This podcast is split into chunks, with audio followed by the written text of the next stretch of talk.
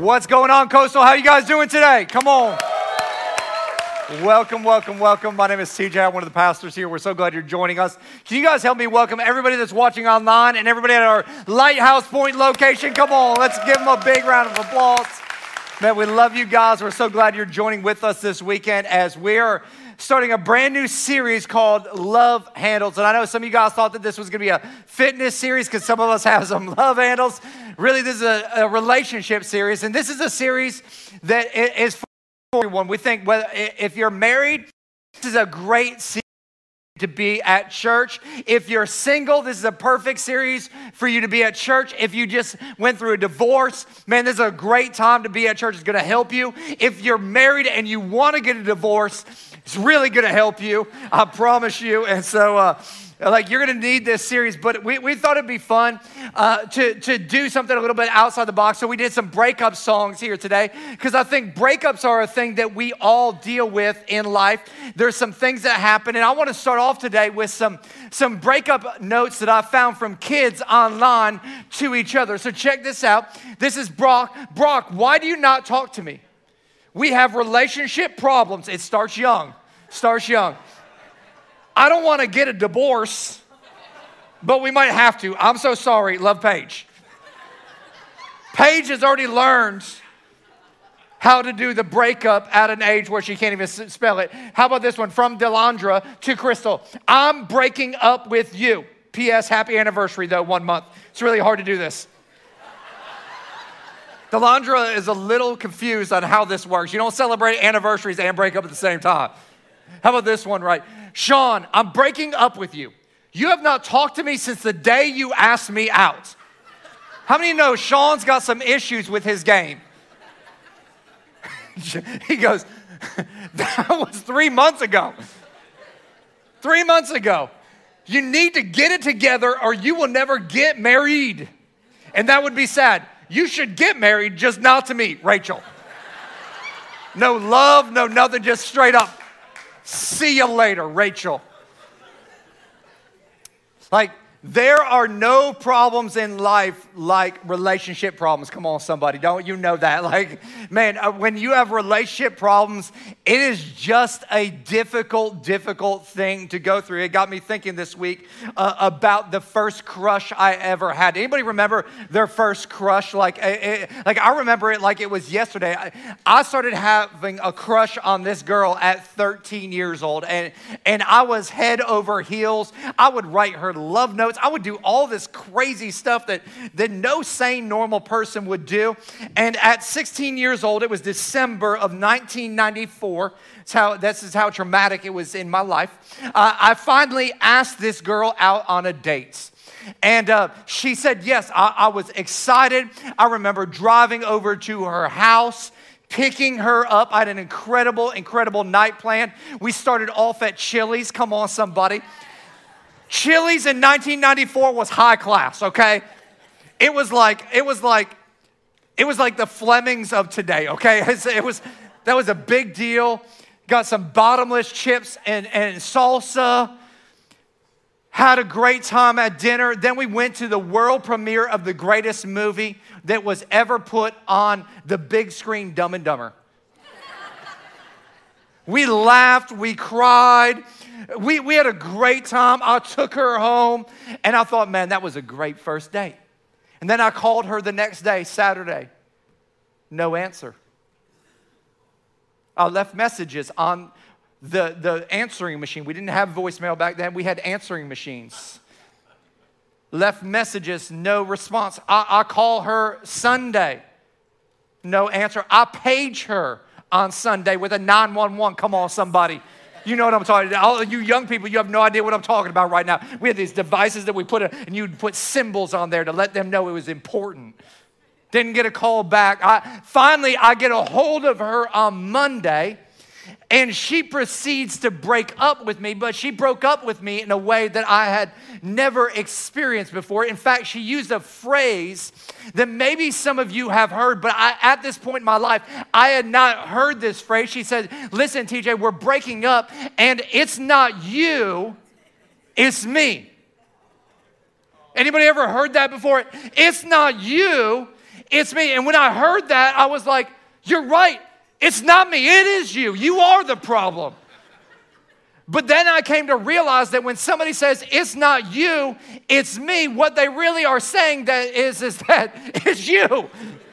Like you're the reason I'm breaking up with you because I can't stand you, you know? And so, and it got me thinking about this phrase, it's not you, it's me. And, we use that a lot of times to break up with somebody, but I would like to submit to you today, church, that it's not you, it's me could actually be the foundation of every healthy relationship if we apply it correctly to our lives. If we can learn to live with this idea that it's not you, it's me. It's not really your problem, it's actually my problem. And we take a little bit of ownership, we'll be able to see how to have healthy relationships God's way today. And so we're going to look at this idea out of the first story in the Bible. If you want to grab your Bible and turn to Genesis chapter 3, it's the, it's the first story. It's the story of creation. God creates Adam. He gives him a purpose. He gives him an identity. He's walking in the cool of the day with God. And eventually says, Man, it's not good for you to be alone. He brings Eve on the scene, and we experience the great fall. And what I want you to see out of this story is the lack of responsibility that comes into this story. Starting in Genesis chapter 3, starting in verse 1, it says, The serpent was the shrewdest of all the wild animals the Lord God had made. One day he asked the woman, Did God really say that you must not eat the fruit from any of the trees in the garden? And listen, this is the number one attack that the enemy uses. He wants to get us to not trust God. He wants to get us to begin to question what God said. It's one of the reasons why we tell you to get in your Bible, get in your Bible, because you need to know what God said, because the enemy is going to come and trying to bring some confusion to your life. It says, Of course, we may eat the fruit from the trees in the garden, the woman replied. It's only the fruit from the tree in the middle of the garden that we are not allowed to eat. God said, You must not eat it or even touch it. If you do, you will die. You won't die. And listen, this sounds so much like our culture today. You can go ahead and do that. You can go ahead and do whatever you want. Listen, there'll be no consequences to your decisions. Just go all right ahead. The serpent replied to the woman, God knows that your eyes will be open. And this is what the world tells us over and over again. Listen, listen, when you do this, it's gonna be so much fun. Like your your eyes are gonna be open to all the fun that you could be having in life. It says, as soon as you eat it, you will be like God, knowing both good and evil. The woman was convinced. She saw that the tree was beautiful and it looked good for fruit, and she wanted the wisdom it would give her. So she took some of the fruit and ate it. Then she gave some to her husband who was with her, and he ate it too. At that moment, their eyes were open, and they suddenly felt shame at their nakedness. So they sewed fig leaves together to cover themselves. And when the cool evening breezes were blowing, the man and his wife heard the Lord God walking among the garden. So they hid from the Lord God among the trees. And the Lord God called to man, Where are you? He replied, I heard you walking in the garden, so I hid. I was afraid because I was naked. Who told you that you were naked? The Lord God asked. Have you eaten from the tree whose fruit I commanded you not to eat? The man replied, It was the woman you gave me. Uh oh. Uh oh. Immediately the problem starts right here. Look at what he does. It was the woman, it was this girl right here that you gave me, God. It's her and it's you. Probably not a good start. Then the Lord God asked the woman, What have you done? The serpent deceived me. Oh. That's why I ate it. Skipping down to verse 13 or 16. Then he said to the woman, I will sharpen the pain of your pregnancy, and in pain you will give birth. And all the women were like, No. and you will desire to control your husband, and he will rule over you. And all the men said, Don't say anything. That's a tr- trick question. That will cause a lot of problems in your relationship right there. It says, and to the man he said, since you listen to your wife, that's another problem right there. Just kidding. and ate from the tree whose fruit I commanded you not to eat. The ground is cursed because of you. And all your life you will struggle to scratch a living from it. And here's what we see in our story we see the man and the woman going back and forth, back and forth, blaming all kinds of things on their circumstances and on the turmoil that they are now experiencing in their relationship and in the relational world. And, and, and what happens in life is when we have a crisis or we have a difficulty, God a lot of times will come in and confront our issues. He'll confront our sin. And what we want to do a lot of times in those situations is we want to do exactly like Adam and Eve did in this situation is they want to go and they want to point the fingers. It's got to be somebody else's fault. It's my mom's fault. It's those friends' faults. It's my third grade teacher's fault. It's my parents' fault. Or what we can do instead is we can take ownership of our problems and say, you know what? It's not them that's the problem. The problem is actually me. I'm the one that has the issue. I can't fix them, but I can fix fix me, and I'm gonna take ownership of the part that I have in this relationship. And here's why we have to do this because when we blame others, we get embittered in life. When we start to cast blame on other people, we're always mad because they didn't do this and they didn't say that and they didn't act the way that we thought that they were going to act. And we just end up getting angrier and angrier because they are not matching up to the expectations that we have set for them. But here's the second part when we blame others, we get embittered. But when we accept responsibility, here's what happens we get empowered. We get empowered in the relationship to actually see change in that relationship, for it actually to grow and to thrive in our lives. The problem is is that none of us want to accept responsibility because we think, well, if I accept responsibility that I'm going to feel bad. And the goal was today, TJ, that you were going to make them feel bad about what they're doing not make me feel bad for my part that I'm not playing. And listen, God is not out there trying to make you feel bad. That's not his goal. His goal is, is for you to realize that accepting blame isn't about God faulting you. He's not trying to go, oh, look at how screwed up and messed up you are. Accepting the blame for yourself is about him actually freeing you in life. Because when we start to accept that and we start to realize that, we go, man, there's a freedom that comes from the recognition of it, and there's a joy that begins to happen in the relationship because you start going, it's not you that's the problem, it's actually me. That's the problem. And so, if we're gonna begin to take ownership of things when it comes to our relational world, I'm gonna give you three things here today, church, that I think that, that will really help you in this idea that it's not you, it's me. And here's the first one you have to own the fact that you bring issues into your relationship. You've got to own the fact that you bring issues into the relationship. No other person is the sole source of the issues in the relationship. No, no, no. You bring something to that relationship. If you're in the dating world right now, there are questions that are good questions that you should ask when you're in that stage. There are questions like, like what's your favorite movie? What's your favorite color? What's your favorite meal? Are you a Christian? Good questions to ask. Like, what's the last Netflix series you binge watched? But there is another question that I think that you should put with your repertoire in that season, and it's this What kind of crazy are you? Because we're all crazy. It's just what kind of crazy? Are you, are you just normal crazy or are you key my car crazy? Are you normal crazy or are you stalk me and download everything on my phone to see everything I've ever done kind of crazy? Are, are, are you just crazy, crazy, or are you like crazy, crazy, crazy?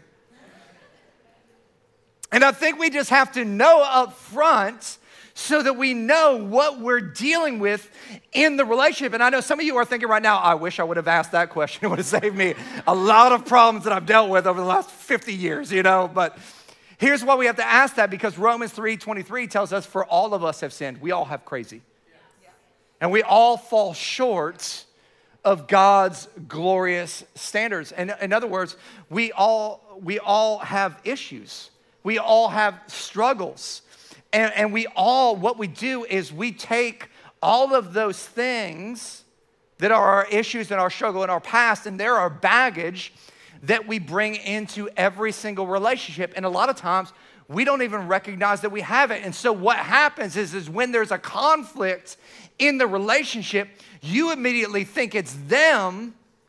But the reality is, is your reaction is based on your upbringing it's based on how your parents interacted with one another in their relational dynamics, and now you're bringing those dynamics into this relationship. It really has nothing to do with them, and it has everything to do with you. It's not you, it's actually me.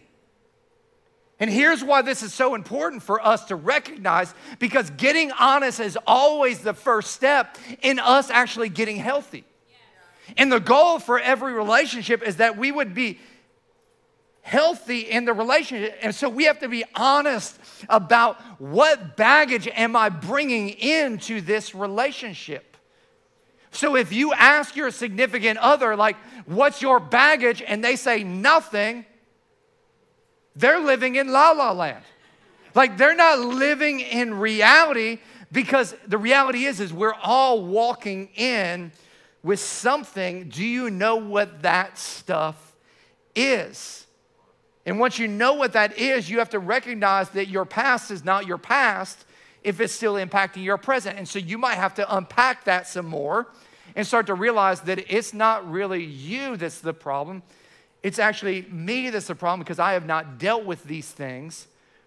And now I'm bringing them in and it's creating and causing conflict with something that you have nothing to do with.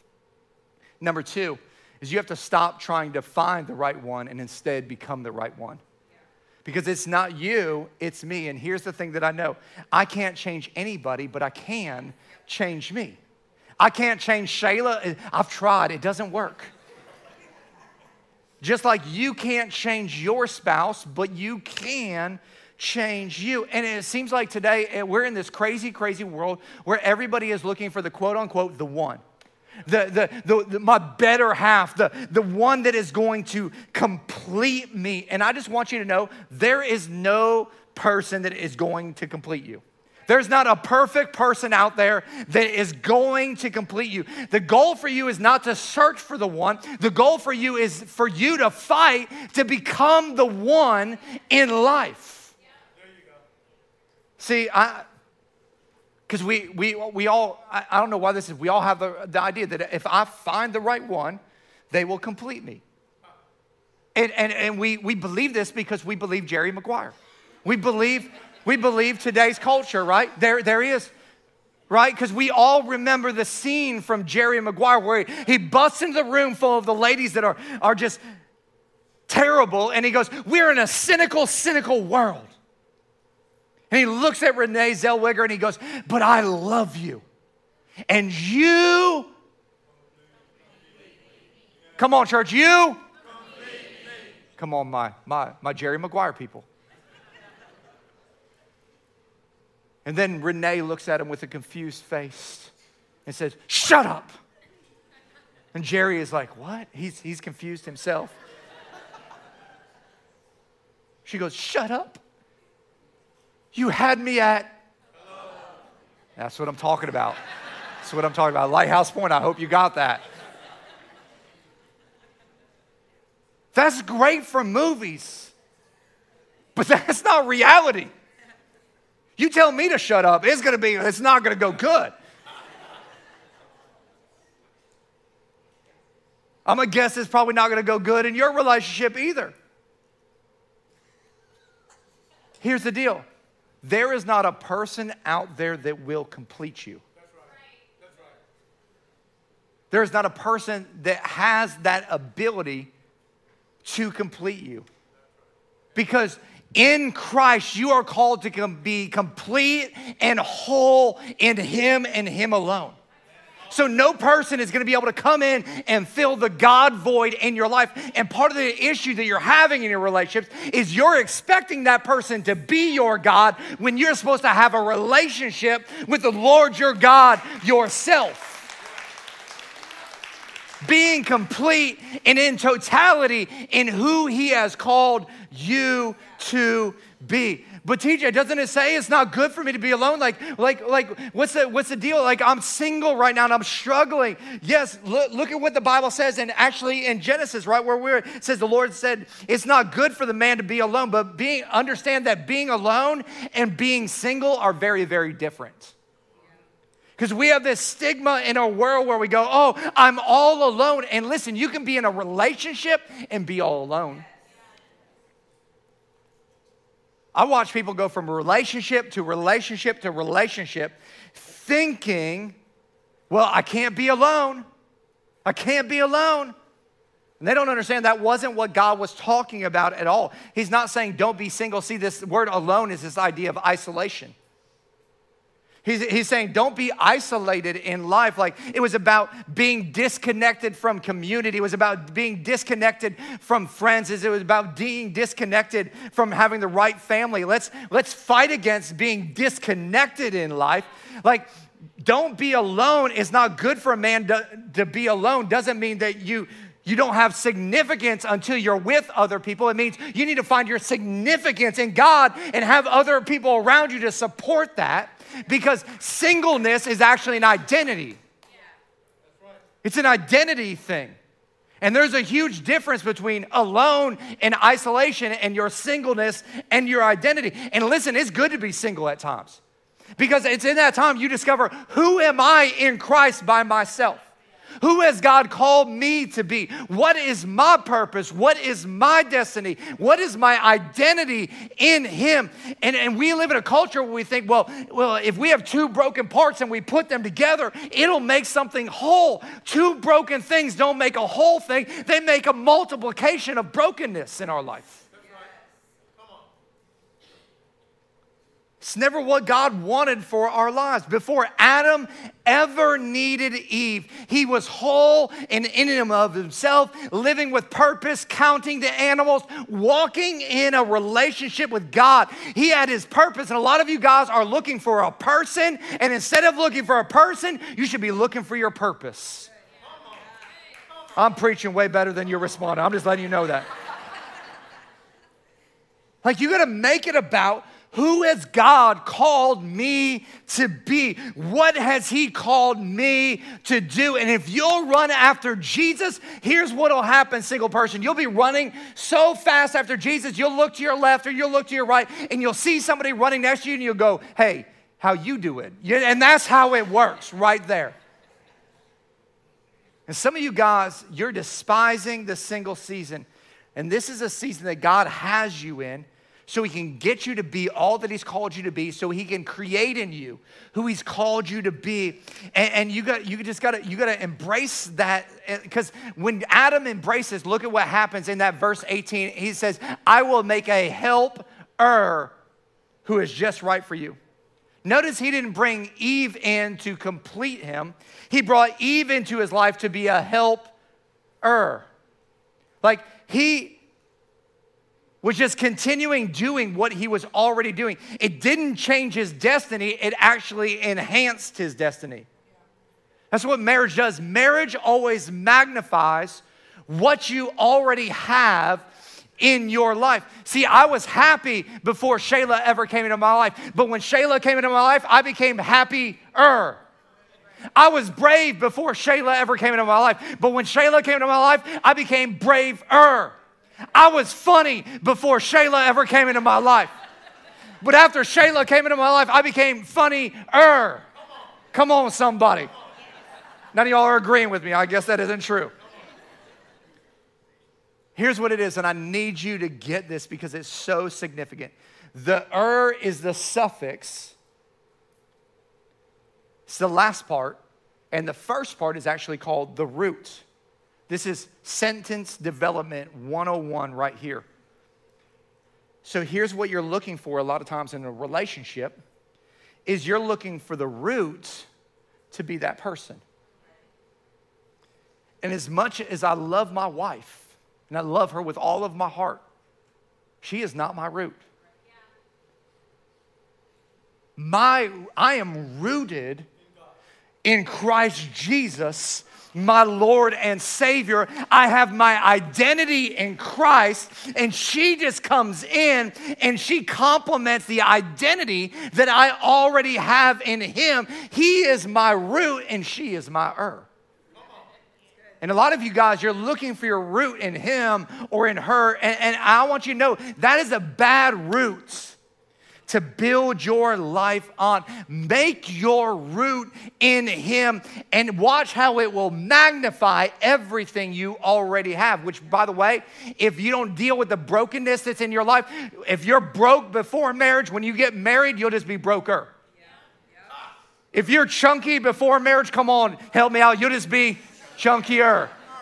Just trying to help some people out here. Number three, do your part to build the relationship God's way instead of culture's way.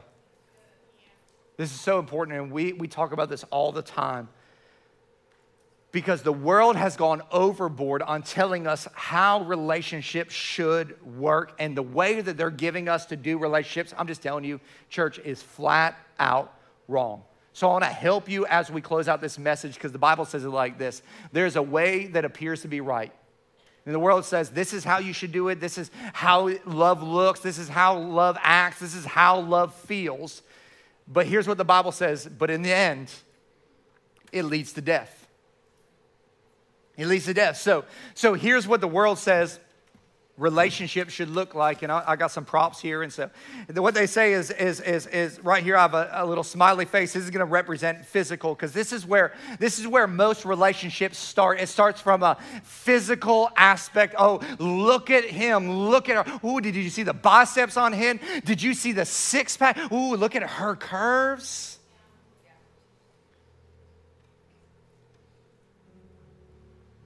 And the reason we look at the physical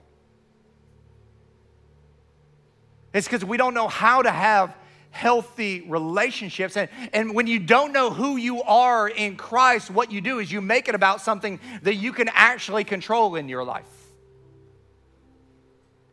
And because you don't know who you are in Christ, you have nothing to offer the other person besides the physical.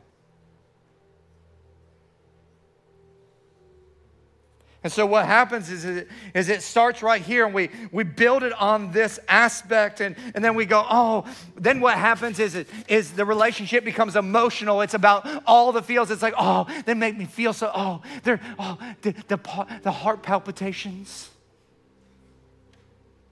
It's where at night you go, no, you hang up. No, you hang up. What are you doing? Nothing. Just listening to you breathe.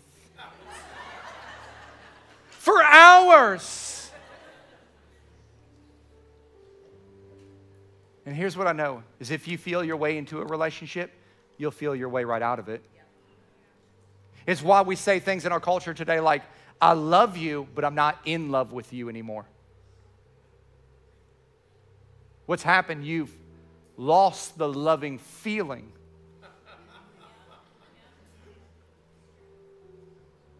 Congratulations, welcome to adulthood.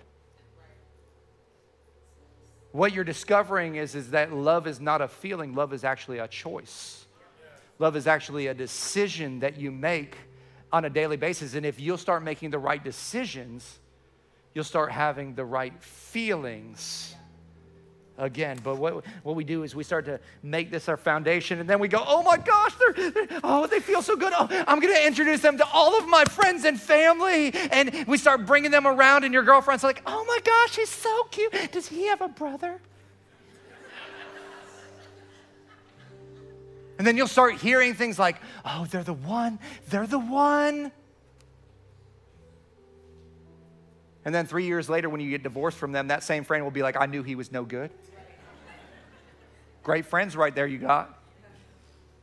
But what we do is, is, is we start to stack that up on there. And, and this is the point where a lot of people get married at because now that I've introduced them to my friends and my family, now, now, now we're all in. And so, so then what we do is, is we get married and all of a sudden we start living together and we start realizing, I don't know who this person is that I just married. Like, like, and then you start asking yourself questions like, what did I do?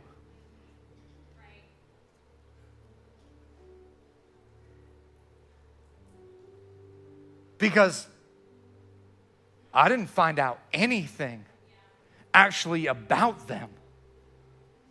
And all of a sudden, this relationship is, is, is, is, getting a little rocky, and we think to ourselves, well, the, the only thing I know how to do right now is, is the best thing that I know how to do is I'm gonna throw some Jesus on there and hope, hope that Jesus solves this all. And maybe if I go to church and, and, and I sing a song, then, then it'll fix everything in my relationship. And, and what you seem to, what you find is that it becomes very unstable at this point because Jesus was never meant to be the pinnacle of your relationship. He was always meant to be the foundation on which you built your relationship. And so you think this will be the solve. I'll just throw Jesus on it and hope that that happens. But whether that's a month or a year or five years from now, the weight of the Christhood has in your life will crush your relationship.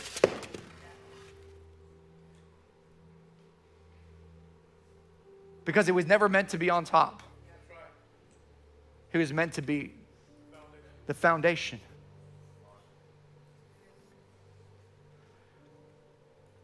And can I submit to you today?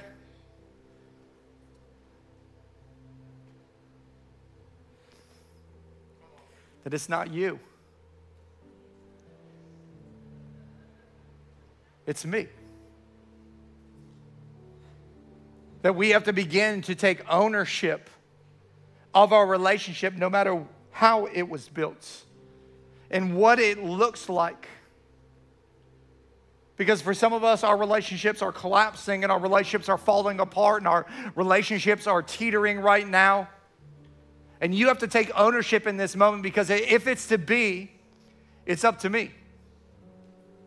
If it's gonna be in your relationship, it's gonna be up to you to do something. So I want you to know that if your relational world looks like this, whether it's your friendships, whether it's your marriage, whether it's your life,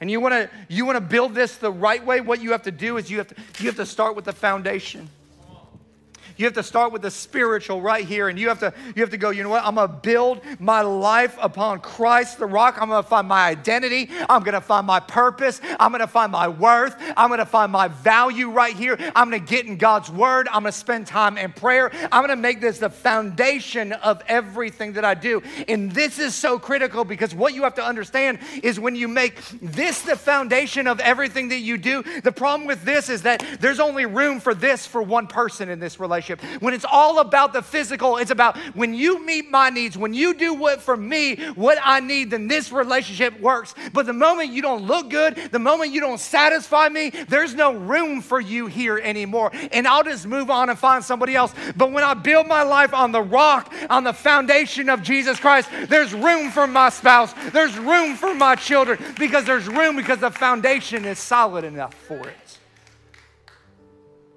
And then as, as you start to build right there, what you do is you, you begin to get social and you go and you get into a connect group. You start to serve on a dream team. You start to build some friendships with some people and watch as, as how you do that. All of a sudden, you start to move into interpersonal. You, you're going to church and you realize that as you're in that group, you're in a worship service and you see somebody raise their hand and there's no ring on the finger. You go, that's an option.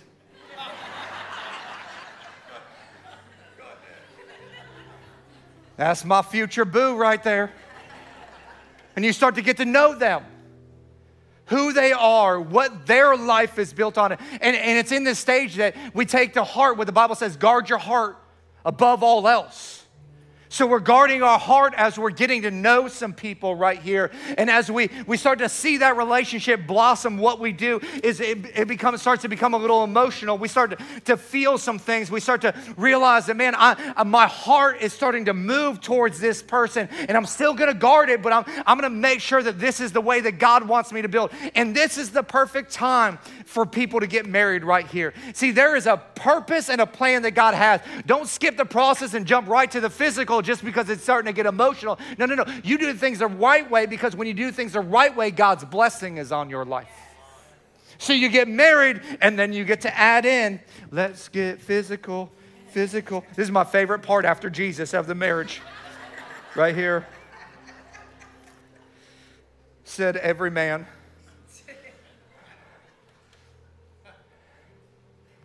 And when you do it like this,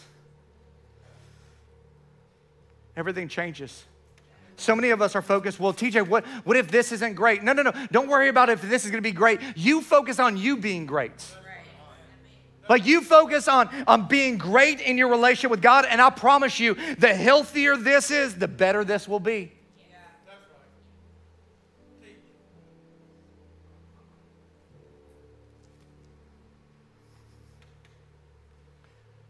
And maybe you're sitting out there and you're going, but TJ, mine's, mine's already jacked up in a mess. It looks nothing like that. Like, I don't, I don't even know how to. It's like, TJ, it is so screwed up. I don't even know how that is possible. And I have good news for you today. God provides a way if you'll start building the foundation it could take you 20 minutes or it could take you 20 years. But if you'll start building the foundation, this is what Second Corinthians says. It says, My grace, it's God speaking, my grace is all you need. My power works best when? In my weakness. So I'm gonna boast about my weakness. It's not you, it's me. So that the power of Christ can begin to work through me and through this relationship.